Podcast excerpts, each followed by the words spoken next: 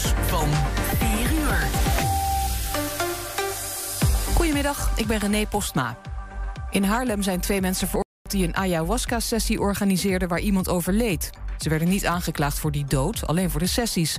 Ze deden het regelmatig en noemden het een retreat, maar het is verboden, want ayahuasca staat op de lijst van harddrugs. Ze krijgen een taakstraf. Minister Hoekstra heeft de Nederlandse ambassade in Kiev heropend. Die ging in februari vanwege de oorlog naar Lviv in West-Oekraïne en daarna zelfs naar Polen, maar nu is het in Kiev weer veilig.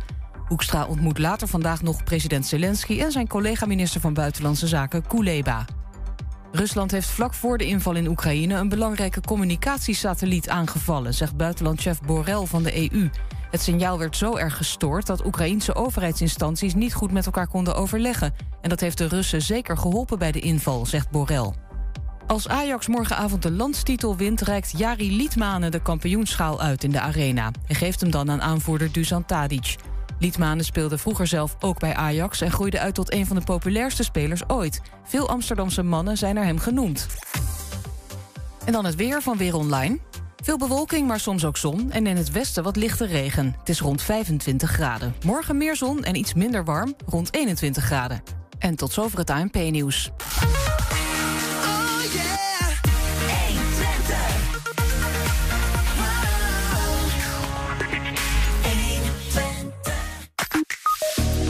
Zijn unieke beelden opgedoken uit 1915... met daarop de uitvaart van vooraanstaand textielfabrikant Gerrit-Jan van Heek. Archivaris Olaf Visser die zocht er al tien jaar naar. FC Twente heeft alles nog in eigen hand wat betreft de vierde plaats... en daarmee rechtstreekse plaatsing voor Europees voetbal. Maar dan moet er wel gewonnen worden van FC Groningen. En we beschouwen voor... Hengelo Roel Kok die schreef samen met historicus en plaatsgenoot Marco Krijns... een boek over een bijzondere kopie van Het tapijt van Bayeux. En lukt het om in juni een coalitie te krijgen in Enschede. Na twee weken vakantie zijn vandaag burgerbelangen, VVD, PvdA en ChristenUnie bij elkaar gekomen om te onderhandelen. Het is dinsdag 10 mei. Dit is 120 vandaag. 120. 120 vandaag. Over drie dagen staat Enschede weer stil bij die beruchte 13 mei 2000. De dag van de vuurwerkramp. Tastbare herinneringen aan de ramp zijn er genoeg. Naast maquettes en een bibliotheek aan boeken zijn er nog honderden knuffels uit die tijd en beschilderde houten schuttingdelen die het rampgebied afsloten. Die herinneringen die werden in eh, containers en kelders opgeslagen en dreigden de afgelopen decennia te vergaan en ernstig te verstoffen. De vraag was: wat moeten we ermee? Na een proces waarin de hele stad werd opgeroepen daarover mee te denken, is nu bekend hoe de bijzondere collectie een nieuw leven krijgt. Bij ons is voorzitter Hadassa Meijer van de werkgroep Roombeek 2020, zoals die heet. En uh, coördinator van het uh, Huis van Verhalen. En jij, uh, nou ja, met je werkgroep uh, hebt erover nagedacht. Zeker. Dus we gaan het eens over hebben. Ja. Uh, maar Hadassa, allereerst welkom. Dankjewel. die vraag werd al vier jaar geleden aan de Enschede's gesteld, toch? Ja. En daar stond ook van alles voor in de stijgers om in 2020, als het twint, na 20 jaar herdenking, um, om er dan echt een bijzonder moment van te maken. En nou, sommige dingen ook enigszins met elkaar af te ronden. Uh, maar toen kwam corona. Dus toen kwam alles stil te liggen en hebben we eigenlijk gezegd, nou, iedereen kon herdenken op die dag zelf. Uh, op het moment dat het uitkwam, zodat we niet een te grote groep bij elkaar zouden hebben. Ja. Maar verder is de rest allemaal stilgelegd. Ja, ja. Betekent dat ook dat wat aankomende vrijdag, uh, ja, dan is het inmiddels 22 jaar geleden, dat dan een soort van die, ja, die 20 jaar een beetje wordt ja, ingehaald, die herdenking? Dat het wat groter. Nou, ik denk dat het wat meer uitgerekt is. Nee, want de, de herdenking is zoals die is. Ja. Uh, alleen vorig jaar hebben we wel de app die we in voorbereiding hadden, uh, de Roombeek um, Verhalen-app, uh, wel gelanceerd. Waar mensen toen juist in coronatijd als gezin of als een groepje vrienden wel konden gaan wandelen. dat konden doen. En we zijn heel blij dat de studenten die begonnen zijn met een heel mooi project, dat ook nu hebben kunnen afronden. Want die hebben anderhalf jaar vastgezeten in Korea in coronatijd. Dus daar liep het ook op vast. Maar daar ga ik je zo wat over vertellen. Oké, okay, oké, okay, oké. Okay. Ja. Uh, laten we zo teruggaan ook naar die, naar die tastbare herinneringen. Ja. Uh, we hebben het over uh, knuffels, over schuttingen. niet iedereen heeft nog een actieve herinnering aan die tijd van de vuurwerkramp. Misschien omdat ze hier niet woonden of waren... of omdat ze gewoon simpelweg nog heel jong waren. Ja. Um, misschien te beginnen bij die knuffels. Uh, dat zijn er honderden geweest. Waar lagen die? Hoe zagen die eruit? Waarom lagen ze daar? Um, direct na de eh, ramp is er een plek gekomen eh, bij het oude Arkenpand. En daar werden spontaan bloemen neergelegd en knuffels. En na de stille tocht, die we toen een week later hebben gehad. eh, nou, toen kwamen er nou ja, honderdduizenden mensen naar Enschede. Toen lag het echt tot aan je knieën hoog, lag dat hele stuk vol met bloemen. Ja, nu kun je het niet meer voorstellen, want er staat nu een overtonde. Maar toen was het echt een groot grasveld. Dat lag vol met bloemen en met knuffels. En die knuffels zijn allemaal bewaard gebleven. Dat waren er uiteindelijk 320. Die hebben ze wel gewassen en toen opgeslagen. Want anders dan was er helemaal niks van overgebleven, ben ik bang. Want die hebben daar in de regen gelegen. Sommigen hebben bijna tegen een kaarsje aangestaan of dat soort dingen. Die hebben daar ook gewoon het weer getro- getrotseerd. Ja. Ehm, en die zijn daarna in een zeecontainer opgeslagen in grote vuilniszakken. En daar was inderdaad 18, 19 jaar niks mee gebeurd. En toen kwam de vraag, wat zouden we er wel mee kunnen? ja, want dat, dat soort spul, ja, dat gooi je ook niet weg. Dat Nee. voelt als, uh, er zit zoveel emotionele waarde natuurlijk aan. Nou, en dat wil je eigenlijk ook wel vast, eh, vastleggen. Want eh, die knuffels zijn daar neergelegd en ook die bloemen als troost en als blijk van meeleven naar de slachtoffers, de nabestaanden. Ja. Dus dat wil je eigenlijk ergens vatten. Nou, en daar zijn we heel trots op dat we nu daar iets voor kunnen presenteren. En dat is het boek Een Knuffel, wat ook eromheen geknuffeld staat ehm, eh, op de ik hem nog omgang. iets omhoog houden? Ja, eh, daar ergens in de hoek. ergens. Ja, Ehm, met daarin een fo- foto's van alle knuffels. En sommige zijn in hun eentje geportretteerd, sommige zijn juist als gezinnetje neergezet, sommige zijn op kleur bij elkaar gezet. En het is echt een indrukwekkend boek, eigenlijk zonder woorden, maar waar wel heel erg de troost en het medeleven uitspreekt. ja. We, zien een, we zien jou een wit boek omhoog houden, wat best wel, ehm, nou ja, g- best wel een dik boek is Ja. geworden. Een knuffel, je zegt het al, staat om de omslag heen gevouwen. Op, op de voorkant voor de luisteraar twee eh ja, teddyberen die elkaar omhelzen. Eh, ondertitel Herdenking 20 jaar vuurwerkramp en eh, Roombeek. Er hangt overigens aan deze knuffel ook een klein lintje met daarop een briefje. Dat gebeurde vaker hè, bij die knuffels, dat er een eh, Zeker. bijschrift bij zat. Ja, en achter in het boek staan alle kaartjes die er nog aan zaten na 20 jaar, eh, staan gefotografeerd met het paginanummer van de knuffel erbij, zodat je hem terug kunt eh, vinden bij welke knuffel die horen. Ja, ik, heb er, ik heb er net even doorheen mogen Ja. kijken. Hij wordt morgen pas officieel gepresenteerd. Dus we gaan hem hier verder ook niet eh, de, in- de binnenkant laten zien. Dat is echt voor, voor morgen. Maar het is. ehm, eh, ja, ik, ik moest er wat vluchtig doorheen kijken vanwege de tijd. Maar het is wel eh, het is indrukwekkend. Ja. En ik moet zeggen, als ik er eh, naar kijk, dan. ehm, ja, dan dat is emotioneel. Als je Ja. dat ziet. Want ik was ook jong in die tijd. En ehm, eh, de, ik denk dat er veel kinderen ook hebben geschreven. En de, het, ja, hoe waardevol, ik vraag hoe waardevol is het dat, dat dit in zo'n boek nou gewoon vast te pakken is? Nou, ik denk dat het voor, ja, voor iedereen is het anders. Maar ik merk al dat ik er gewoon trots op ben. Dat dit geeft ook wat weer van hoe wij ehm, met elkaar om kunnen gaan in tijden van crisis en van eh, als je medeleven nodig hebt, dat dat er gewoon is. Ja. Dat was twintig jaar geleden zo. Ik hoop van harte dat mocht er vandaag ergens wat gebeuren, dat dat ook zo is. Ehm, en ik vind het mooi dat we het kunnen bewaren. Dat ik het inderdaad ook aan mijn kinderen kan laten zien en het verhaal kan vertellen. Dat we door kunnen vertellen hoe er, nou ja, ik in elk geval de stad als een warm bad heb ervaren na de vuurwerkramp. Naast dit ehm, boek, wat Ja. uiteindelijk een 2D-versie is, hè, ja, het kunt er naar kijken, maar Ja. meer niet. Is er ook iets wat je daadwerkelijk kunt vastgrijpen? Nou, ja, maar het is niet de bedoeling dat we dat met z'n allen gaan doen. Dus het komt wel in een glazen vitrine te staan in het museum. Eh, er is één knuffel die we het mooist vonden voor symbolisch voor eh, de, eh, de knuffels uitgekozen. En daar is DNA van alle knuffels in gestopt. Dus overal zijn een paar haartjes of pluisjes. Echt, de vulling is eruit gegaan en er is van iedereen wat ingestopt. Zodat die daar echt symbool staat. En niet alleen maar symbool, maar ook echt dat, dat tastbaar is. Dat daar van allemaal wat in zit. Ja. Eén Ja. Grote knuffel is er van gemaakt. om Nou ja, niet een hele grote. Het is gewoon echt een knuffel waar de vulling uitgehaald is en van iedereen wat ingestopt. Ja, Dus het is wel, eh, als je niet weet dat het zo is, Lijkt het gewoon een knuffel. lijkt het gewoon een knuffel. Maar er zit van al die 320 knuffels DNA ja, in. dus die staat daar eh, straks in het museum. Dit wordt morgen onthuld door de burgemeester.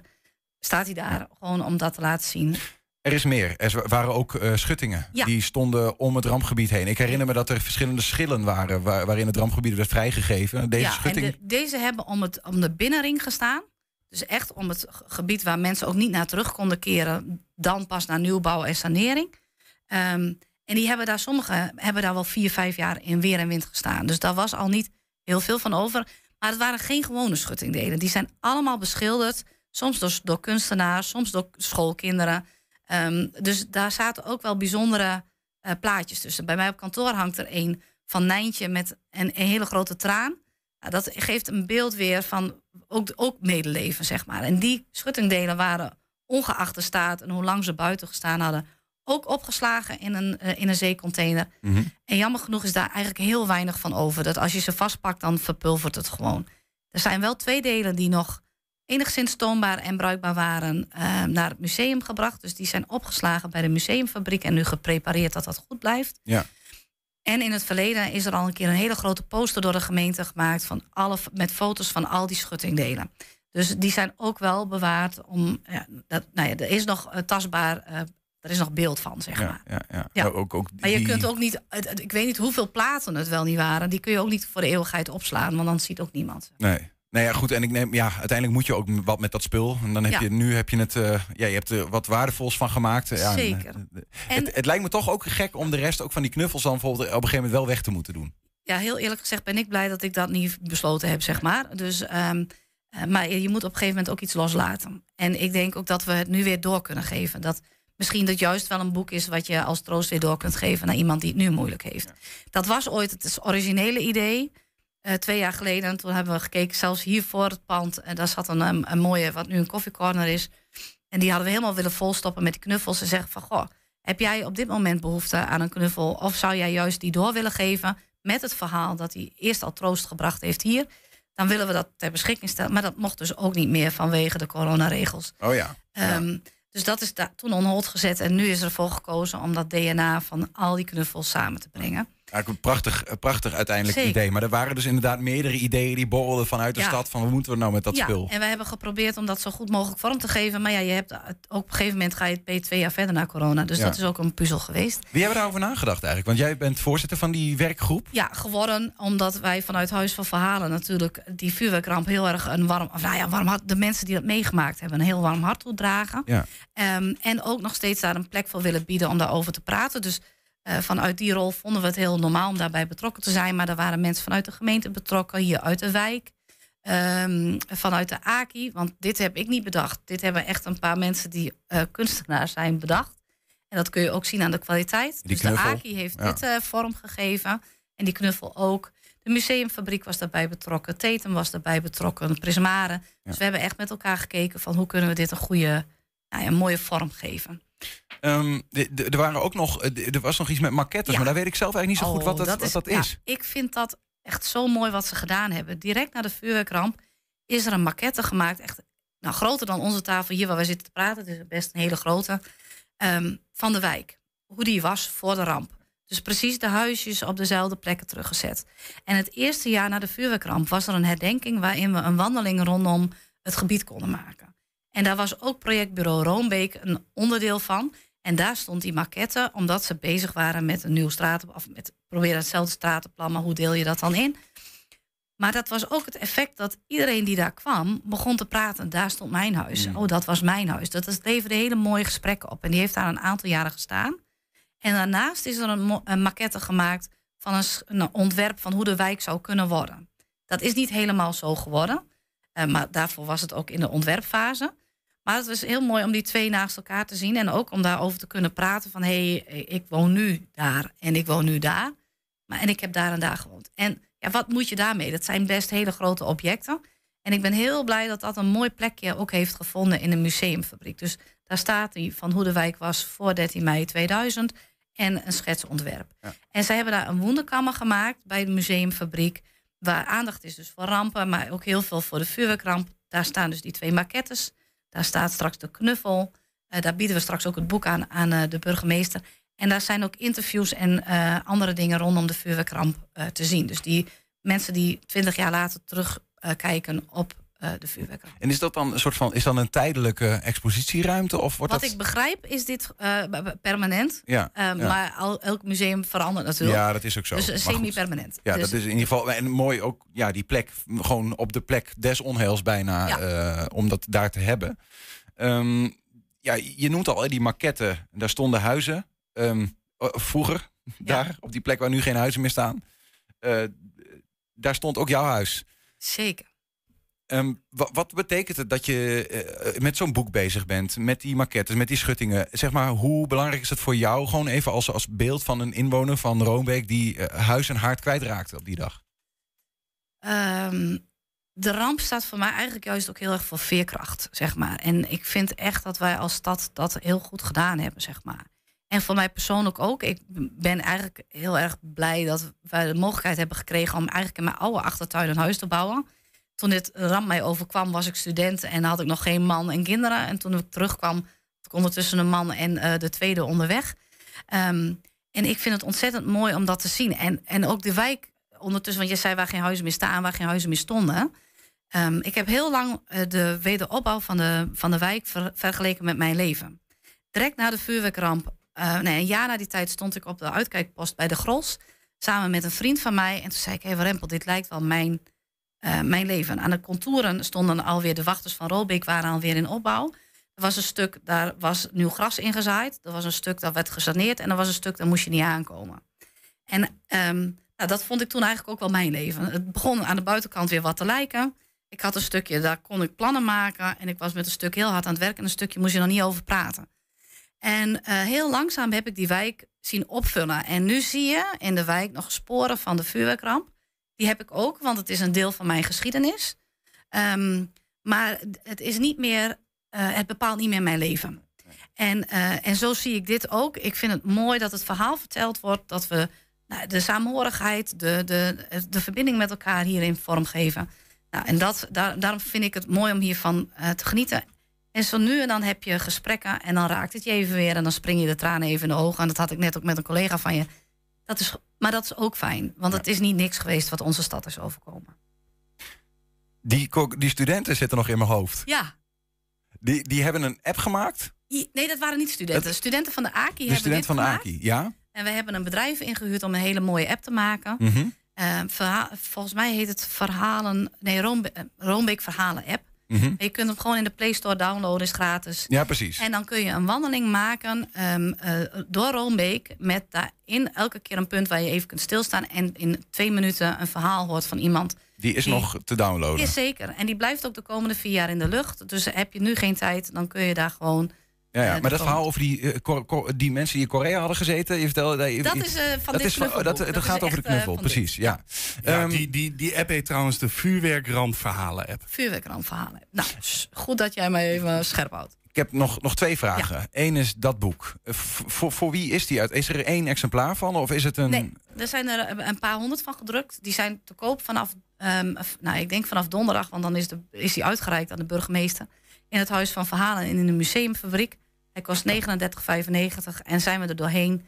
Dan, eh, we hebben rekening mee gehouden dat het allemaal duurder is geworden. Dan kunnen we hem hopelijk voor dezelfde prijs nog bij laten drukken. Ja. Dus dan gaat de opbrengst van dit boek weer in een nieuwe zitten. Laatste vraag. Ja. Vrijdag herdenking. Ja. Eh, wat doe jij op zo'n dag zelf? Eh, ik ben zelf in, in- meestal vanaf eh, vroeg in het huis van verhalen, waar we gewoon elke keer de deuren gewoon openzetten en waar mensen binnen kunnen lopen voor een kopje koffie, een praatje. Eh, en op half vier, rond half vier, ben ik altijd bij het monument. Ehm, ook omdat ik het heel fijn vind om mensen die het ook meegemaakt hebben, gewoon even te ontmoeten en die verbinding te voelen met elkaar. Ja. En in de eerste jaren voelde dat soms half als een reunie, omdat je mensen tegenkwam waar je mee in de straat had gewoond. En, ehm, eh, ja, en nu niet meer. Eh, en dat wordt langzamerhand wel wat minder, omdat sommige mensen overlijden. Ehm, maar het is wel echt even een moment om bij stil te staan. En meestal springen me de tranen even in de ogen, maar daarna is het ook weer goed. En eh, nou ja, kunnen we weer verder. Een sterkte. Dankjewel. Nou, zo zwaar is het ook. Nou ja, niet. een, een, een, goede, eh, een, een, een goed moment in ieder een geval. goede geweest. herdenking. Ja. Dankjewel. graag gedaan. Adassa Meijer. Zometeen Hengelo eh, Roel Kok eh, schreef samen met historicus en plaatsgenoot Marco Krijnsen... een boek over een bijzondere kopie van het tapijt van Bayeux. En we zijn ook als eh, podcast te luisteren. Je vindt ons op alle bekende platforms. eh, elke dag de hele uitzending. En van elke uitzending één item uitgelicht. 120 vandaag. Ondanks het verlies tegen Fortuna Sittard heeft SC Twente alles nog in eigen hand wat betreft de vierde plaats. En daarmee het rechtstreekse plaatsing voor Europees voetbal. Nog twee wedstrijden te gaan. Te beginnen thuis tegen FC Groningen morgenavond. Al staat bij FC Twente sinds gisteren veel in het teken van het overlijden van Jody Lukoki. Die dit seizoen nog onder contract stond bij de club. Jan Strooijen die belde, ik denk om nu of tien of zo. En dan zegt hij, schrik niet, maar Jody Lecoq is overleden. En nou ja, we hadden natuurlijk helemaal geen idee. Uh, en je geloofde het eerst niet. Maar het is uh, helaas, uh, het is waar. Dan gebeurt dat op een dag dat jullie niet op de club zijn. Hoe gaat het dan verder? Hoe worden de jongens verder ingelicht? Um, nou ja, het, het eerste de, de vragen die iedereen dan heeft van hoe, hoe is hij dan overleden? En, en dat kwam ook een beetje mondjesmaat uh, tot ons. Uh, je vindt ook dat wij als Twente dan niet degene zijn die dat naar buiten moeten brengen. Maar dan merk je dat uh, op appjes uh, als spelers wat meer op de hoogte zijn. Dan, dan krijg ik een telefoontje van Wout Brama. Ik heb uh, Virgil uh, even gebeld. van Wolfswinkel belde nog van hoe, hoe, gaan we hiermee om. En toen kwam het ook zeg maar in het landelijke nieuws. Dus ja, toen hebben we ook meteen zeg maar de groep geïnformeerd dat Jody is overleden. En hebben we nog overwogen om maandagmiddag dat voor iedereen die, die, ja, die dat prettig vond... dat je even bij elkaar kan komen. Maar iedereen is zo verspreid. Dus we hebben vanmorgen om tien uur hebben we, ja, de situatie besproken en, en Jody uh, ja, herdacht. Kun en wil ook, wil jij daar iets over kwijt? Hoe dat, hoe dat was vanochtend? Ja, kijk, voor, voor heel veel spelers die hebben hem gezien. Uh, maar die hebben niet zo heel veel contact met hem gehad.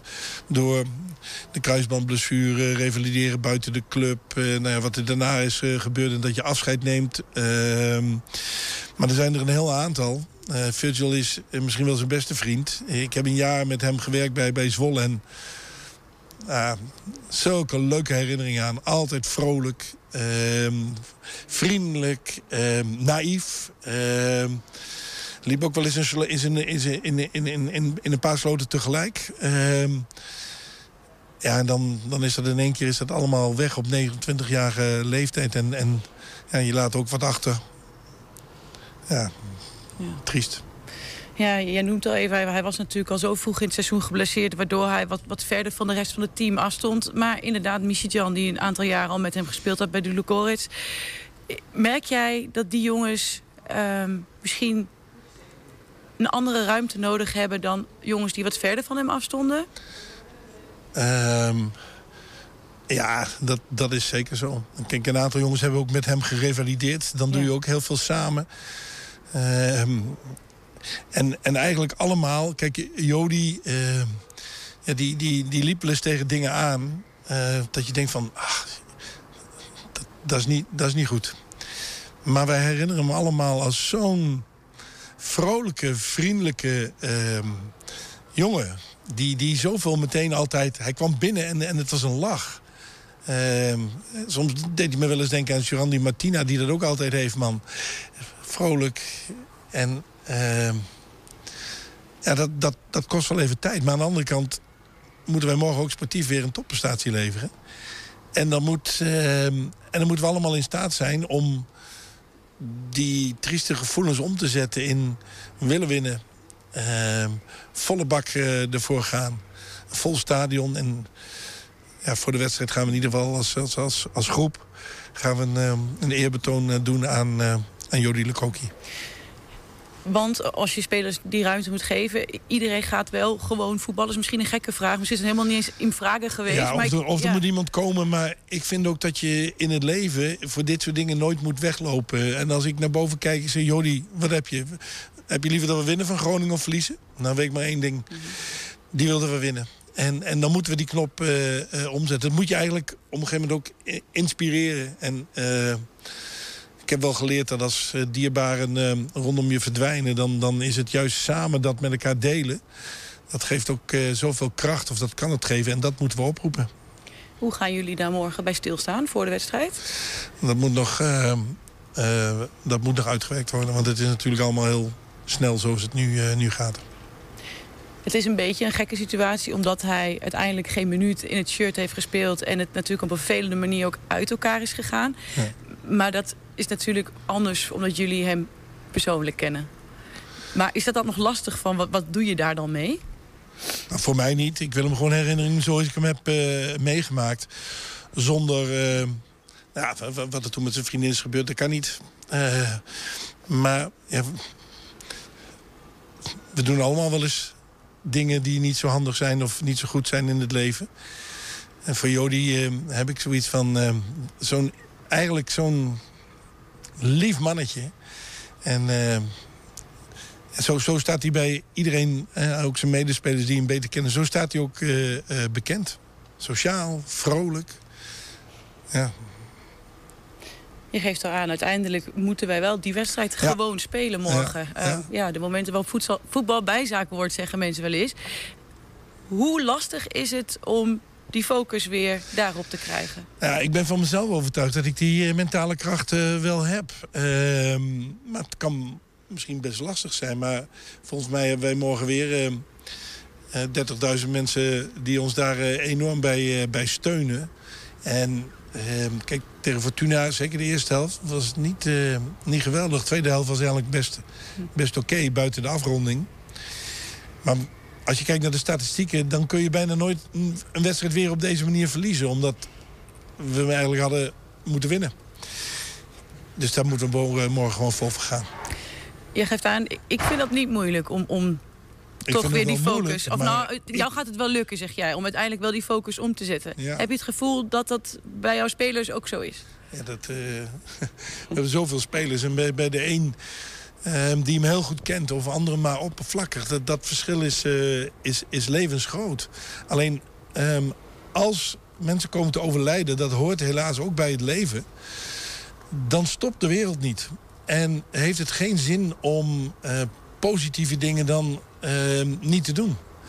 Dus eh, ja, zo, zo moet je dat ook bij jezelf oproepen, vind ik.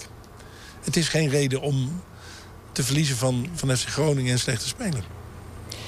Terug naar die wedstrijd tegen Fortuna. Ehm jij had een beetje de hoop dat, eh want dus voor de puntenverlies tegen Heracles... van nou, we hebben de resetknop hopelijk gevonden. Ondanks dat het spel in de tweede helft wel beter was... is je dat dan toch tegengevallen? Eh, Hoe jullie dus uit Heracles Fortuna weer ingingen. Want het was juist het, misschien het begin van de wedstrijd. ik vind dat, ehm, dat, dat, ehm, scorebordjournalistiek, eh, Co-Adriaanse. Als je kijkt naar de wedstrijd, de tweede helft was nog maar één kant op. Eh, zeker het begin van de tweede helft. Zoveel kansen gehad, maar we schoten naast, we schoten over, eh, we schoten op de lat. Eerste helft ook nog onderkant lat. Ehm, eh, de eerste helft was niet goed, maar na de goal werden we wakker, scoren we een uitstekende goal. En dan krijg je een beetje ja, een vrije trap. En dan ga je met een domper toch die, die kleedkamer in. Maar ook in de eerste helft waren een paar verdedigend slechte momenten. Maar het is niet zo dat wij de resetknop niet hadden gevonden of zoiets. Maar je hebt wedstrijden dat eh, ja, de partij die eigenlijk... eh, ze hebben geloof ik eh, zes keer op doel geschoten en wij 22 keer. Ehm, de expected goals, we hadden 3-1 voor, eh, voor FC Twente moeten zijn. Maar dat is het mooie van voetbal. Maar dat was het trieste voor ons eh, ja, dit weekend. Dat, dat je hem gewoon verliest. Maar ik vind dus niet dat wij hebben gefaald. Alleen de eerste helft, daar zijn we wel zeer kritisch over. En de tweede helft, ja, je moet hem erin schieten. Ja. Ja, misschien bedoel ik dat ook juist meer omdat je dan uit hè, die wedstrijd tegen Heracles komt. Van ja, verdorie, nou, we die, dat puntenverlies, dat mag ons niet nog een keer gebeuren. Dat je dan misschien juist wat meer verwacht in het begin van zo'n wedstrijd erop. Is, is dat niet zo? Ja, dat, dat is zo mooi als je aan de buitenkant... Hè, dan kun je zo makkelijk allemaal oordelen. Ehm, ik, ik ben het ook wel mee eens. Ik vond dat het baltempo met name... eh, niet, wij, hoefden niet af te jagen, want zij schoten de bal toch naar voren. Dus dan moet je gewoon tempo aan de bal maken. En daar waren we niet tevreden over. Eh, in het begin van de wedstrijd. Ehm, maar maar ehm, ik, ik vind dat daarna... hebben we gewoon een kwartier een, eh, een, een uitstekende fase gehad. En, en Ik, ik kan de jongens niks verwijten dat ze eh, meer moeten doen of agressiever moeten zijn. En de eerste helft, als je op het veld staat hè, en de tegenstander krijgt een inworp. En het duurt weer 20 seconden. En de keeper heeft de bal. En het duurt weer 45 seconden. En ehm, ligt er weer eentje op de grond. is ook heel lastig om je ritme te vinden. En dan schieten ze er ook nog een prima vrije trap erin. Ja, het was ook allemaal... Het, het was niet, ze hebben het ons niet makkelijk gemaakt. Ja, zij willen erin blijven. Dat, mag, dat mag, hè. Het is een goed recht, ja. Ehm, Zuid-Europese avond las ik al ergens. Een beetje dat, dat klieren, het zuigen, het spel stilleggen. Ja, ja, ja nee, en dat, dat, er was veel kritiek op de scheidsrechter. Maar ik vind dat een scheidsrechter ook heel weinig wapens heeft tegen het uh, tijdrekken. Ik denk wat dat uh, de keeper van hun... Uh, die had hij wel een keer een, een, gele kaart kunnen geven. En die heeft hij niet gehad. Maar voor de rest zijn het ook, is het ook lastig. Hij heeft acht, acht minuten ook bijgeteld. Dus, uh, maar het, is heel moeilijk om dan steeds maar weer... Je moet er weer op gang komen. Je gaat je irriteren. En, en, je moet je vooral focussen op het voetbal. En dat is best lastig uh, met al dat uh, getijdrek. Ja, ik ben niet de enige die al, zich daar jaren aan, aan ergert. Want ehm, het is heel mooi, die winnaarsmentaliteit. Maar het is, qua voetbal het is veel leuker om naar voetbal te kijken dan, dan naar tijdrekken. Dus hier de volgende dag ja, dan de concurrent, AZ. Uh, voorkomen bij Ajax. Wat ging er toen even door jou heen, mits je aan het kijken was? Nou, ik was wel aan het kijken. Ja, ik juichte bij de, bij de 1-0 van Brobby. En ik riep shit bij de 2-1 van, van AZ. Maar gelukkig maakt Ajax in ieder geval nog gelijk. Dus wij, we hebben nog steeds het stuur in handen. Ja, dan weet je uiteraard wat je te doen staat. ja, nee, ja. we hadden het al af kunnen maken, maar dat telt niet meer. Uh, maar we hebben het nog steeds uh, uh, onder controle. Want we staan nog steeds twee punten voor op AZ. Dan is er maar één boodschap. Dat is morgen winnen van, van FC Groningen. Ja, nu, nu zei je al van nog voor Sparta van één gelijkspel kunnen we ons misschien permitteren. Die hadden u tegen Heracles. Eigenlijk een beetje met het oog van het moet niet meer, het moet niet zo zijn dat we straks in de Kuip nog moeten. Ja. Dus dit is niet een scenario natuurlijk wat jij vooraf uh, uh, graag had gezien. Ja, maar ja, als het in de Kuip nog moet, dan gaan we er ook vol voor. Maar Um, eerst maar eens morgen. Ja, heel kort dan even over Groningen. Daar gebeurt van alles. Is dat iets wat jij mee probeert te nemen in jullie voorbereiding? Ondanks dat je daar geen invloed op hebt. Maar je weet dat het daar op dit moment best wel rommelt. Ja. Wij, wij, moeten vanaf de eerste seconde moeten we er gewoon bovenop vliegen. En uh, wat Groningen doet, dat zal me dan uh, worst zijn. Ja, dat was dus de trainer van FC Twente. Ja, en er zijn unieke beelden opgedoken uit 1915... met daarop de uitvaart van vooraanstaand textielfabrikant Gerrit-Jan van Heek. Archivaris Olaf Visser zocht er al tien jaar naar. Straks spreken we met hem. 120. 120 vandaag. Het tapijt van Bayeux is wereldberoemd, maar velen hier in de regio, inclusief ikzelf, zullen er nog nooit van gehoord hebben. Wat betreft Roel Kok, hier komt daar nu verandering in. De Hengeloer schreef samen met historicus en plaatsgenoot Marco Krijnse dit boek over een bijzondere kopie van dit kunstwerk... dat vanaf uh, aankomende zaterdag negen dagen in Hengelo wordt tentoongesteld. Roel, welkom. Dankjewel. Um, allereerst trouwens nog gefeliciteerd met je koninklijke onderscheiding. Zo, dat wisten jullie hier ook in ja. uh, Enschede al. Absoluut, is dat hier ook doorgedrongen? Het nieuws is hier uh, doorgekomen. Het, het, is overgewaaid. Uh, maar, maar ja, die kreeg je al ver voordat überhaupt deze expositie gaat plaatsvinden. Ja. Ja, oh, ik vind het heel verrassend dat jullie dat hier in Enschede ook al weten. Ja, ik bedoel, ja, ja. Uh, ik word in Hengelo door iedereen ook al uh, gefeliciteerd, maar dat het hier in Enschede ook al plaats Het staat hier langs de snelweg ook, hè? Oh, oké. Ja, maar goed, dat had ook met je, al jouw andere activiteiten te maken, geloof ik. Hè? Gefeliciteerd. Maar je, je bent hier voor, uh, nou ja, voor dit. Uh, dit is een boek over een nou ja, replica van een heel bijzonder kunstwerk. Ja. over beide dingen moeten we het hebben. Maar misschien te beginnen bij het origineel. Het tapijt van Bayeux. Ja. Wat is dat eigenlijk? Ja, nou en dan gaan we nog verder terug dan in 1915. Want ik vind het hartstikke mooi dat die film uh, over Van Heek is gevonden. Een film van 100 jaar oud. Maar ik heb het over een wandkleed van bijna 1000 jaar oud. Want de slag bij Hastings in 1066... dat was een slag tussen de Fransen en de Engelsen... En uh, toen die slag is gestreden, dat was op 14 oktober 1066, toen is uh, een paar jaar daarna door de moeders van een heleboel slachtoffers en ook van strijders, is er een wandkleed gemaakt. Een handgeknoopt wandkleed. Het bijzondere van dat wandkleed is niet dat het 70 centimeter hoog is, maar het hele bijzondere is, het is 70 meter lang. 70 meter, moet je je voorstellen, dat is drie kwart voetbalveld één groot wandkleed. Dat heeft een, eh, in die tijd werd dat eh, altijd in oktober in een kathedraal, de kathedraal van Bayeux, werd dat opgehangen. En later is er eh, in onze tijd, zeg maar in de 20e eeuw, is er een museum gebouwd. Nou, dat museum dat is er nu nog steeds. En het wordt zelfs verbouwd, want de, de hoeveelheid toeristen die daar het museum komen bezoeken, je wilt het niet weten, maar dat zijn duizenden elke dag. Ja, ja. En een heleboel Nederlanders. Want als ik vraag, ken je Bayeux? Ken je het tapijt van Bayeux? Dan valt mij altijd op dat een heleboel mensen zeggen... ja, ik ben in Bayeux geweest, ik ben in het museum geweest. En dan hem vertellen ze mij. Ja. Heb, heb jij het ook gezien? Ik heb hem niet gezien. Nee, maar ik zei al, ik kende, ik kende het werk niet. Het, het zegt mij zo niks. Ja, ja Nee, maar nee. er zijn een heleboel Nederlanders die op vakantie Nou ja. zijn in Bretagne of Normandië... en die daar even het museum gaan bezoeken. Met een wandkleed van 70 meter lang kun je ook behoorlijk wat mensen tegelijk naar het kleed eh, laten kijken. Ja, precies. Eh, eh, we zien hier trouwens een klein stukje van die 70 meter. Ehm, we zien ook op het boek aan de linkerkant, eh, voor als ik in beeld zou zijn, eh, zie je het stukje van het origineel. Eh, rechts het stukje van de replica, gaan we het zo over hebben. Ja. Maar toch even dit origineel, ehm, dat heeft ook veel kunstenaars geïnspireerd. Ja, er zijn een heleboel werk is erover eh, verschenen. Een heleboel, er zijn films over gemaakt. Ik moet je zelfs vertellen, in de Tweede Wereldoorlog... er was er zelfs een Duitse historicus... die er met extra veel aandacht naar heeft eh, gekeken. Daar is dan ook weer een documentaire over gemaakt. Als je op YouTube intikt het tapijt van Bayeux... dan zie je een heleboel filmpjes. Dan zie je een heleboel informatie. Wikipedia heeft een uitgebreide informatiestroom erover. Maar goed, eh, dat hebben we allemaal gehad.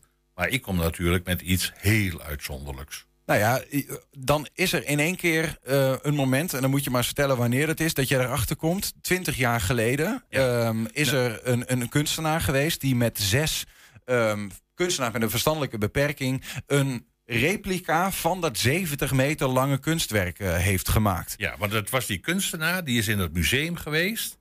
En eh, die bekijkt dat zo en die denkt van... hé, hey, verhip, dit is wel heel eh, bijzonder. En die kunstenaar was een parttime docent... op een kunstatelier voor mensen met een beperking in Leiden.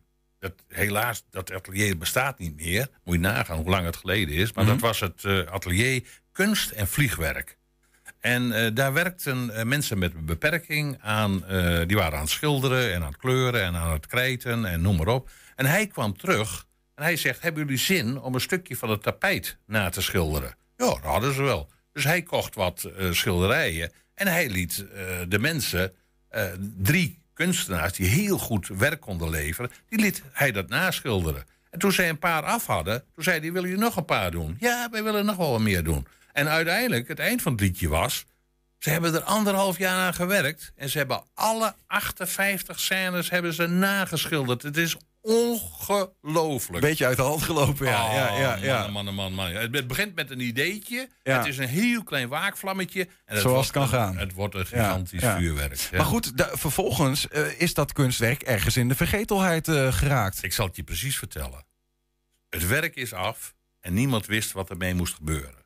Toen heeft een directeur van een laboratorium in Leiden... die heeft alle 58 schilderijen gekocht. Dus het hele kunstwerk werd in één keer opgekocht. Dat eh, die directeur van dat Leids laboratorium... is de vrouw van mijn oudste broer. Mijn oudste broer is een professor op de Rijksuniversiteit in Groningen. De, zijn vrouw, directeur van het Leids laboratorium, gaat met pensioen. Die zegt, ik verkoop mijn laboratorium, maar dat werk dat gaat mee.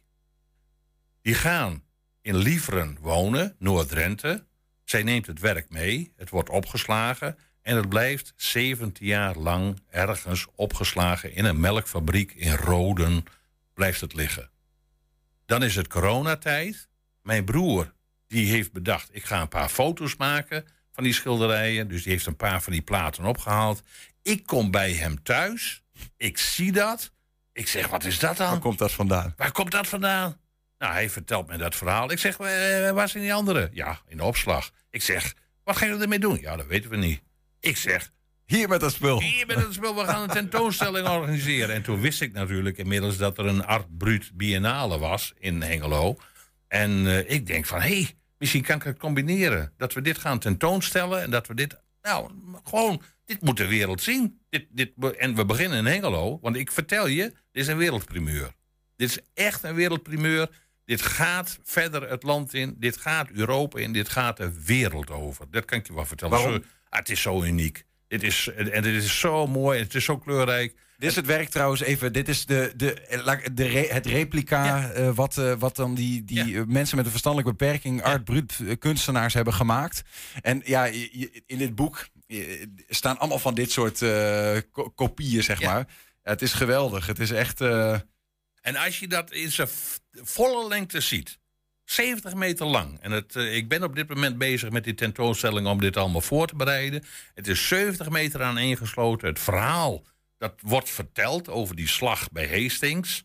En eh, nou, dat, dat, dat, ah, je weet niet wat je ziet. Het is kleurrijk, het is, het is, en, en het is uniek. Het is zo bijzonder. Dit, dit moet je gezien hebben. Dit is, als je dit niet gezien hebt, ze zeggen wel eens je moet Napels zien eh, voordat je gaat sterven. Nou, ik zeg, dit moet je gezien dit hebben. moet je gezien ja, hebben. en dan eh, vooral de replica. Ja, die replica. Het is, Aankomende eh, zaterdag, dan is die te zien. Ja. Ehm, gedurende de hele Art Brut Biennale, maar niet in de expositieruimte van de Art Brut Biennale. Nee. Er net iets naast. Ja, ik heb een parallel tentoonstelling. Ik, het is natuurlijk allemaal afgestemd. Ik ken de voorzitter van de, de Art Brut Biennale heel goed, Jan Noltes. Goede vriend van mij. En eh, die zei meteen, wij gaan op zoek naar een leeg eh, winkelpand in Hengelo. Nou, die hebben we gevonden. En eh, hij bouwt met zijn Art Brut Biennale in het voormalige V&D-pand aan de Markt in Hengelo... bouwt hij zijn grote tentoonstelling Mhm, op. En ik kan je vertellen, die is gigagroot, want er zijn 1200 werken... Mhm. door meer dan 180 eh, eh, kunstenaars. Uit, het he- uit de hele Uit wereld. uit- ja, eh, Cuba, maar ook uit Europa, Frankrijk, Engeland. Overal komen ze vandaan. Ik geloof dat er twaalf verschillende nationaliteiten zijn. Ja. En natuurlijk een heleboel uit Nederland. En, maar goed, ik werk dus met één eh, eh, eh, kunstwerk. Maar dat kunstwerk is heel bijzonder, want het is 70 meter 70 lang. meter lang. En ik heb dus ook gezegd, ik wil hoe dan ook... ik wil het 70 meter aan ingesloten hebben. Er mag geen raam tussen zitten, er mag geen deur tussen zitten. Het moet gewoonweg 70 meter aan ingesloten zijn. Ja, dus op een steenworp afstand van die VND eh, te zien. Ja, je kan vanuit het, eh, het V&D-pand kun je dit pand zien. Het zit Ja. in de Brinkpassage. Nou, elke Hengeloer die weet op dit moment al waar de Brinkpassage ligt. En binnenkort weet iedereen uit Enschede ook waar die Brinkpassage Want je ligt. moet het gaan zien. Daar kun je ook dit boek eh, kopen. Ja. Wat jij samen met Marco Krijnsen gemaakt hebt. Ja. Waarom heb je dit boek ook gemaakt? Omdat die geschiedenis van eh, hoe het tot stand is gekomen, dat wordt erin beschreven. En ja, ik vind het hartstikke leuk. We hebben een inhoudsopgave. Het begint in Bayeux. Dan gaat het, het volgende hoofdstuk dat gaat over Leiden. Van Leiden gaat het naar Lieveren. Van Lieveren gaat het naar Hengelo. En van Hengelo uiteindelijk... To be continued. To be continued, maar het- dan ook nog een uitleg over het plaatsje Battle. En het plaatsje Battle, dat, dat is genoemd naar de slag bij Hastings. Want we noemen het de slag bij Hastings, maar het is niet in Hastings zelf waar de slag heeft plaatsgevonden. Het is 10 kilometer buiten Hastings. En dat plaatsje wat daar gevormd is, dat heet, tegenwoordig heet dat Battle. Battle Dus of Hastings. de Battle of Hastings. Ja. Kijk, Ja. nou, ze is de cirkel weer rond. is een cirkel rond. Eh, vanaf Hengelo gaat het in ieder geval nog eventjes door. En als het aan Roel Kok ligt, eh, wordt dat ook weer de hele wereld over dit. eh, ik wil, dit ik wil met jou wedden dat er mensen uit Engeland zijn die gaan zeggen van dit moet naar het Tate Museum of Art in Londen eh, toe. En als het daar is, dan gaan we na- daarna bellen ze vanuit New York. We gaan het meemaken. Dank Beslist. eh, Roel Kok voor het vertellen van dit bijzondere verhaal. En voor het eh, boven water halen van dit bijzondere kunstwerk. Succes met de expositie. Vanaf aankomende zaterdag dus eh, te zien in de Brink in Hengelo. Graag gedaan en hartstikke leuk dat ik hier eventjes bij jullie mocht zijn. Graag gedaan. Zometeen na twee weken vakantie zijn vandaag burgerbelangen, VVD, PvdA en de ChristenUnie voor het eerst om tafel gegaan om te onderhandelen over een nieuwe coalitie. Maar gaat het ze lukken om voor de streefdatum het klaar te zijn? 120. 120 vandaag. Ja, we, we gaan zo meteen. Heel, Chris, zeg het maar. Kom maar. Ja, dat doen we ook gewoon. Dan eh, eh, gaan we het zo hebben over iets anders. Want de man die we zo gaan spreken heeft er meer dan tien jaar naar gezocht. En had de hoop misschien wel bijna opgegeven dat hij nog zou bestaan. Laat staan dat hij hem ooit zou vinden. Een film over de uitvaart van vooraanstaand textielfabrikant Gerrit-Jan van Heek uit Enschede. Met daarop ook unieke oude beelden van de Oude Markt. Maar na meer dan 100 jaar in een stoffig blik te hebben gezeten, is eh, die film nu opgedoken. De beelden werden gevonden tijdens de zoektocht van filmmakers Erik Willems en Johanna Terstegen... die een film maken over de geschiedenis van Twente. Bij hen meldde zich ene Vera Ingenbleek. Ze had een filmrol in huis en wist niet wat erop stond... maar wel dat hij heel erg oud was... Dus ze dacht dat Willems en Terstegen wel wat mee zouden kunnen. RTV Oost die sprak met hen over die bijzondere vondst... en met familielid Helmich van Heek... die vol verwondering die beelden bekeek. Oh, zit ik even te kijken, ja. Prachtig. Dit beeld is meer dan 100 jaar oud. Het is de registratie van de uitvaart van iemand uit de Van Heek-familie in Enschede. Ja, ik vind het altijd imposant. Dat je zeg maar bij die begrafenissen allemaal met de hoge hoed op en nog met paard en wagen begraven worden. Ja, heel indrukwekkend. Het zijn beelden van meer dan 100 jaar oud. Eh, Wist u dat deze beelden bestonden? Ja, dat weet ik ook niet precies. Maar eh, ik vind altijd mooi dat het vastgelegd is. Want nu kun, in de toekomst kan iedereen genieten van het meemaken van, van, van, dit, van dit tijdsmoment. Als je bedenkt dat er van de periode tot 1920 eh, sowieso in Nederland heel erg weinig beelden zijn. En in Twente eigenlijk één, twee films. Dan is 1915 echt een unieke vondst. Meer dan 100 jaar geleden. Een film die dus altijd bij iemand geweest is... en daardoor letterlijk overleefd heeft. Hè? Want de film was brandbaar, ging heel vaak mis. Het verkruimelde, het vloog in de fik, ging weg. En deze film echt als een geschenk... waar je als filmmaker alleen maar van kan dromen. De film is al die tijd bewaard gebleven door Vera. Zij werkte in het theater waar de beelden waren opgeslagen. En toen dat theater ophield te bestaan, nam ze de films mee naar huis. Ik had een eh, plank aan de muur en daar had ik eh, al die filmblikken had ik daar zo op staan. En eh, later in een salontafel met een gla glasplaten op. Dat had ik niet verwacht toen ik die blikken mee naar huis nam natuurlijk. Dat dit erin zou zitten en dat ik het überhaupt ooit nog een keertje zou zien wat erop staat.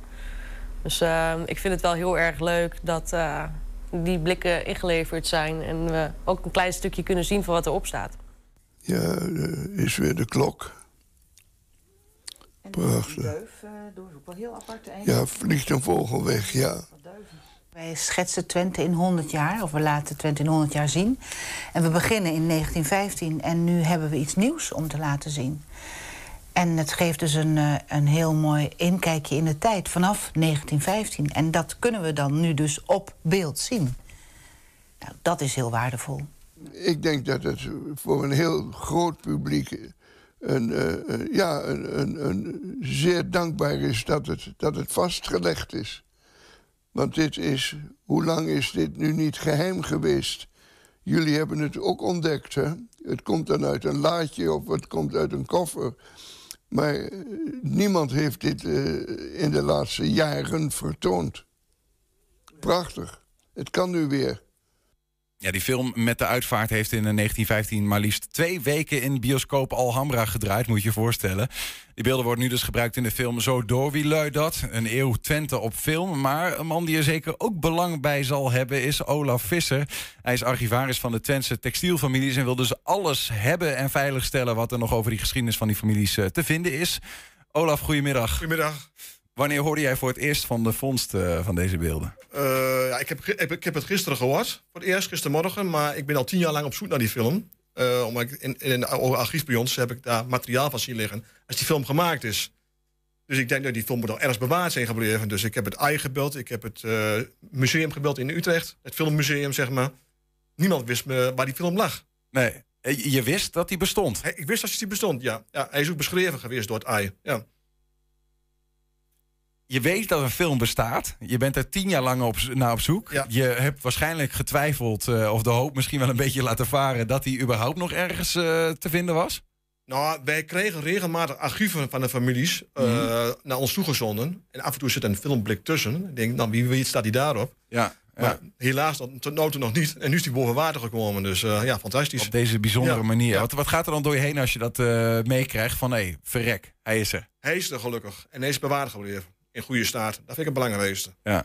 En nu nog deze kant uit, zeg ik altijd maar. Ja, ja. Daar kunnen we het zo nog over hebben. Maar wat doe je dan als... Ja, ik bedoel, je bent toch een soort van... eh, addict van, eh, van die materialen, weet je wel. Je verzamelt ze, je wil alles hebben en bewaren. De, eh, drink je er dan een extra biertje op of zo? Of wat?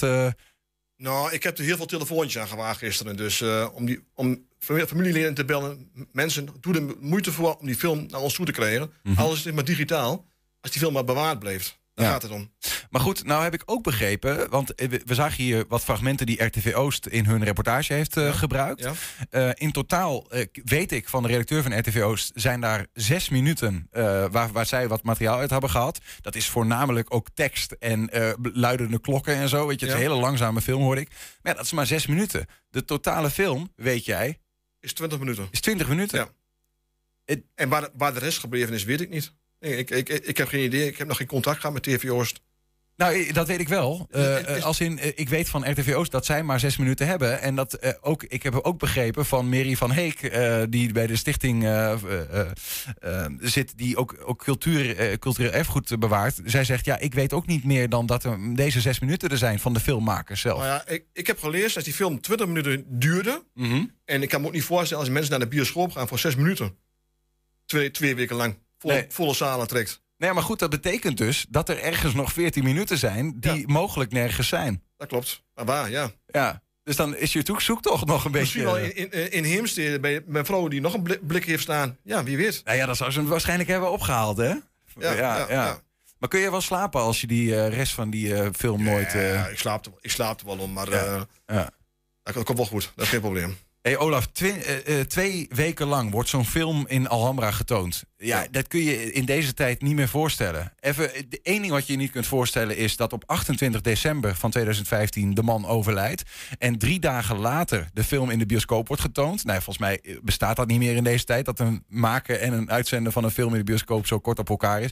Maar überhaupt dat de film van een uitvaart van iemand in een stad wordt getoond twee weken lang. Ja. Ja, maar je kunt zien... Gerrit-Jan van Dijk was natuurlijk de belangrijkste persoon in Twente. Misschien wel in Nederland.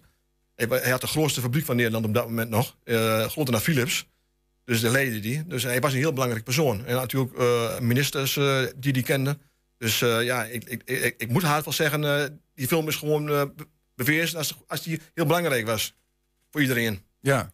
En ook de Enschedese bevolking hem wel hoog had staan. Want hij was een heel normale man. Hij ging ook met klompen naar de fabriek toe. Dus... ehm, Ja, want wie gingen er naar die, heb je daar een idee van? Wie gingen er dan naar zo'n film toe? Ja, ik denk misschien wel de mensen die eh, in, in de fabriek werkten. Ja. Ja, want het beeld wat sommige mensen van textielfabrikanten hebben... is dat het ook wel eens gewoon... eh, dat het wel mensen waren met macht, hè? Die de, die, de, die de mensen misschien ook wel wat uitbuiten. Ja, dat wordt wel gezegd, maar eh, Gerrit-Jan van Eek was niet zo'n persoon. Ik heb de oude brieven gelezen van mensen die 50 jaar of 40 jaar bij Van Eek en Co hebben gewerkt. Die Gerrit-Jan van Eek persoonlijk kenden. Daar zijn nog brieven van bewaard gebleven. En die waren erg allemaal luid enthousiast over die man. was een heel normale man. En natuurlijk de staking van 1902 heeft hij goed gedaan eh, voor Van Co niet. Maar dat was niet aan, aan zijn eh, konto dus toegeschreven. De, de, de, de jaren zeg maar 1910, 1920... eh, we hoorden Dick Buursing, voorzitter van de Historische Sociëteit, zeggen... de gouden jaren van Enschede. Nou ja, de, Waarin dit afspeelde, hè, deze uitvaart. In 1914 werd 20% van een bruto nationaal product werd in Enschede gemaakt in Nederland. Ja. Kun je niet voorstellen. Nee, nee, dat is wel echt In de jaren 30 werd ongelooflijk. meer dan de helft van het belastinggeld werd geïnt in Enschede. Kun je het niet voorstellen. Ja. We zijn nu een van de armste steden in, in Nederland. We klimmen er gelukkig weer bovenop. Maar we zijn la- jarenlang de armste stad geweest van Nederland. Ja, mede te danken aan, aan deze Ja, tuurlijk, door, de, textielfamilies. door, de, door de sluitingen. Ja. Ja. Ehm, ja, maar ook de rijkdom, Ja, de eh, in die, in die ja, zin. Hè? Ehm, de, de, de, het gebouw waar we de mensen uit zien lopen, eh, kennen we nog steeds. Daar zit nu eh, La Cubanita, een restaurant. Huis met de hoge stoep. Villa van Heek, huis met de hoge stoep. Ja. eh, aan de Oude Markt. Ehm, daar is hij, daar woonde hij, toch? Daar is hij geboren en is hij overleden. Ja. Hij is daar geboren in, in eh, 1837. Toen was het nog het huis van, zijn- van zijn vader, Helmich van Eek. Hij heeft daar, na het overlijden van Hendrik Jan van Eek, heeft hij het huis geërfd. Dus, heeft het ook, dus na de staatsbrand, zeg maar, in 1872, heeft hij het geërfd. En heeft het gewoond tot 1915. En daar is hij eh, vanuit het huis, Ja. ik Ja. denk eh, mogelijk naar de kerk eh, gedragen. Is naar de Oosterbegraafplaats, Naar de Oosterbegraafplaats. ge- gebracht. En ik heb ook gelezen, als er vanaf de kerk tot de Oosterbegraafplaats hebben duizenden mensen gestaan om die stoet te volgen. Dus ja, dat is wel apart natuurlijk. Ja, En ik, denk dat het ook allemaal gefilmd is, maar ja, dat, dat, dat zie je nu niet. Nee, Dus nou ja, er zijn nog stuk- 14 minuten. Waarvan ik in ieder geval nu niet weet of ze, of ze ook eh, zijn veiliggesteld in Nee, dat, eh, nee, in dat blik wat gevonden is. Ehm, ja, wat, wat ik ook wel begreep, je staat wat dichter op dat vuur eh, eh, mm, als, als archivaris, is dat er binnen die, mm, nou allemaal binnen die Van Heek-familie, dat er echt wordt rondgeappt. Hè? Dit is wel een ding voor de familie ook. Nou, zeker. Ik bedoel, als je ziet, de familieleden zijn allemaal laaiend enthousiast. Heel veel familie die wisten het helemaal niet als die film bestond. Een aantal mensen had ik het wel verteld, maar niet allemaal. Dus eh, ja, dit, is uniek. Hun voorvaderen staan erop op de film. Je ziet eh, Jan Benda van Eek lopen, die de PW heeft opgericht. Eh Helmi van Eek, Henny van Eek, Jan Herman van Eek. Je ziet ze allemaal lopen van de trap af. Daar zijn geen bewegende beelden van. Het is zo uniek. En voor jou als archivaris is het weer een stukje rust in je, Ja, ja, ja. in je onrustige zoekende ziel. Ik, ik heb pas rust als die film digitaal bij ons is. Ja, want Ja. deze, die, die, in ieder geval de- wat er nu is, dat heb je nog niet in, eh, in Nee, bezit. Nee, nee, nee. Ik heb al gevraagd aan Ma- Mary van Eek, die, eh, die Johanna goed kent. eh, of wij de film, film digitaal mogen hebben. Mhm. Dat Ja. vind ik wel belangrijk. Vind je dat je daar een soort van recht op hebt? Nou, ik denk het wel, ja. Ja. de film is ook betaald door Van Eek, volgens mij. Dus toen in die periode. Ja. Dus eh, En wat ga je nou doen als, als het echt die zes minuten blijkt en er nog veertien minuten ergens dan ben ik nog niet klaar, zeg ik maar. Hè? Nee, nee. dan moet je nog op, zo- nog op zoek. Op zoek naar een ander blik. ik, ik lijkt me raar, het lijkt me raar als die film maar zes minuten is. Ik kan me niet voorstellen. Nee. 35 millifilm- meter film. Ja, misschien is de rest niet. eh, dat, dat weet ik dus niet. Nee, ik heb het geprobeerd te, te achterhalen, maar ik weet het nog niet. Dus het is nog een openstaande vraag waar die andere 14 Ja, ik minuten heb die er zijn. mevrouw ook al eh, een mailtje gestuurd, maar ze heeft nog niet gereageerd. Nee, eh, nee, nee. Of Het, is, film- het is nog een lopend verhaal. Ja, Ja. ja. Benieuwd of je hem ooit gaat vinden. Succes ermee. Ja, dankjewel. Olaf Visser, Ja, dankjewel voor je komst. Ja, heb je een tip voor de redactie, dan horen wij dat graag van je. Mail dan even naar info.120.nl 120. 120 vandaag. Na twee weken vakantie zijn vandaag burgerbelangen, VVD, PvdA en ChristenUnie voor het eerst om tafel gegaan om te onderhandelen over een nieuwe coalitie in Enschede. De vraag is, lukt het om binnen de streefdatum, dat is medio juni, een nieuw college te vormen? We gaan het vragen aan onze collega Wilco Lauwers. Wilco, welkom. Goedemiddag weer, ja. Ja, de verkiezingen zijn alweer, eh, be- voelen in ieder geval een eeuwigheid geleden. Nou, ik kan, je- ik kan het je precies zeggen, denk ik. Ik moet even goed. Het is alweer 54 dagen, 19 uur en 56 minuten geleden dat de verkiezingsuitslag binnenkwam. Of dat de stembussen gesloten waren. 54 dagen en nu pas begint de formatie. Dat klopt. Ja, ehm, ja ze, ze zijn vandaag eh, voor het eerst weer om tafel gaan zitten. We hebben het over burgerbelangen, ChristenUnie, eh, PvdA en VVD. Maar ze hebben hiervoor toch ook wel wat gedaan? Daar hebben we ook wel eens wat over gezegd. Ja, maar dat is nog niet eh, formeel de, de formatie, zoals dat heet. Hè. De afgelopen 54 dagen nou, eerst even bijkomen van die verkiezingen... en dan even rustig met elkaar duiden. Nou, wat betekent dit nou? Toen hebben ze informateurs aangewezen. Hè, mensen die gaan verkennen wat de mogelijkheden zijn van zo'n coalitie. En daarvoor eigenlijk nog hebben ze gekeken van... nou, is er, eh, is er een toekomst in een raadsakkoord of raadsagenda? Nou ja, ik moet het iedere keer toch even uitleggen... dat je met de hele raad een aantal thema's bepaalt... Van, nou, dat, dat komt niet in een coalitieakkoord. Wordt niet eh, vast in afspraken gelegd met elkaar. Maar daar gaan we gewoon als een raad samen iets van vinden. Het liefst allemaal eh, met elkaar eens. Maar dat, eh, dat zou eh, een unicum zijn, denk ik, op dit soort thema's. Maar dat raadsakkoord gaat dus komen. Dat hebben ze eerst uitgezocht. Toen hebben ze gekeken naar welke partijen kunnen en willen met elkaar. En dat is ook gebeurd. Toen was het alweer mijn vakantie. Ja, dan moet de vakantie gevierd worden. En nou gaan ze beginnen. Ja, ja, maar dan moet ik me dat zo voorstellen. Je hebt een x-aantal thema's die überhaupt waar je naar moet kijken de komende vier jaar. Nu is er bekend van nou, waar is er sowieso, laat ik zeggen, een consensus over. Waar zijn mensen het over eens in de raad? Nou, dat is even aan de kant geschoven. En wat er overblijft, daar gaan ze nu over onderhandelen van hoe gaan we die coalitie vormen die daar iets mee moet. Kun je elkaar op die overgebleven thema's eh, vinden? Hoewel die van het raadsakkoord ook nog niet... Ik ken ze niet precies aan mijn moet je nou even niet eh, naar vragen. Maar eh, hij heeft onder meer met energiearmoede te maken. Dat is een van die thema's. Nou, daar blijft dus... De, de nieuwe coalitie blijft van energiearmoede af. Ja, ja. Eh, maar natuurlijk of eh, in duurzame energie, eh, windmolens bijvoorbeeld, dat is wel zo'n dingetje. Daar moet wat van gevonden worden door een nieuw college. En, eh, en, en de vraag is dan, wat, wat willen we daarmee? Dat is eigenlijk de vraag die nu voor ligt. Precies. En daar gaan die vier genoemde partijen gaan daarover praten met elkaar. Ja, onder begeleiding van Henk Veerbeek, die ook al de informateur was. Eh, hè, dus de oud-schooldirecteur van het Bonhoff College. En een oude bekende Theo Bovens, de voormalig waarnemend burgemeester. Kijk, die keert ook weer terug. Ja. Ehm, eh, wat, wat zijn dan die thema's die voorliggen waar ze het over gaan hebben met elkaar? Nou, ja, eigenlijk, eigenlijk alles eh, zo'n beetje. Hè. Eh, komt wel voorbij. En eh, je kunt zo gek niet bedenken van economische ontwikkeling tot eh, ehm, nou ja, cameratoezicht of eh, andere dingen in veiligheid. Eh, er zal heel veel zal er voorbij komen. Eigenlijk gewoon alles wat niet eh, in, in het raadsakkoord zit. Maar er zijn een paar thema's die zijn, zullen echt heel belangrijk gaan worden. Dat is denk ik vluchtelingenopvang, windmolens of duurzaamheid. Maar vooral het, het themaatje windmolens, denk ik.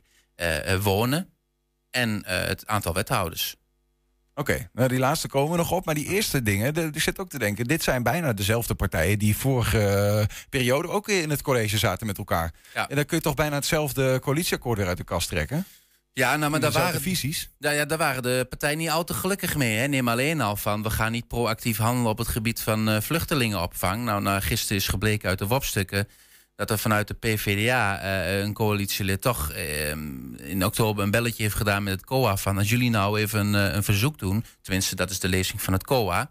Ehm, als jullie een verzoek doen, dan moet de gemeente wel hier naar kijken. Hè? Dus als jullie een concrete eh, vraag leggen voor een asielzoekersopvang. Nou ja, in het coalitieakkoord stond dat er niet proactief zou worden gehandeld. Ja, en dat is toch gedaan. Ja, en, en ik, ik kan je vertellen, dat is zeker dit, dit dingetje gaat. eh, mogelijk is het vandaag ook wel op de tafel gekomen. Eh, want er is natuurlijk een vertrouwensbreuk geweest van PvdA richting VVD.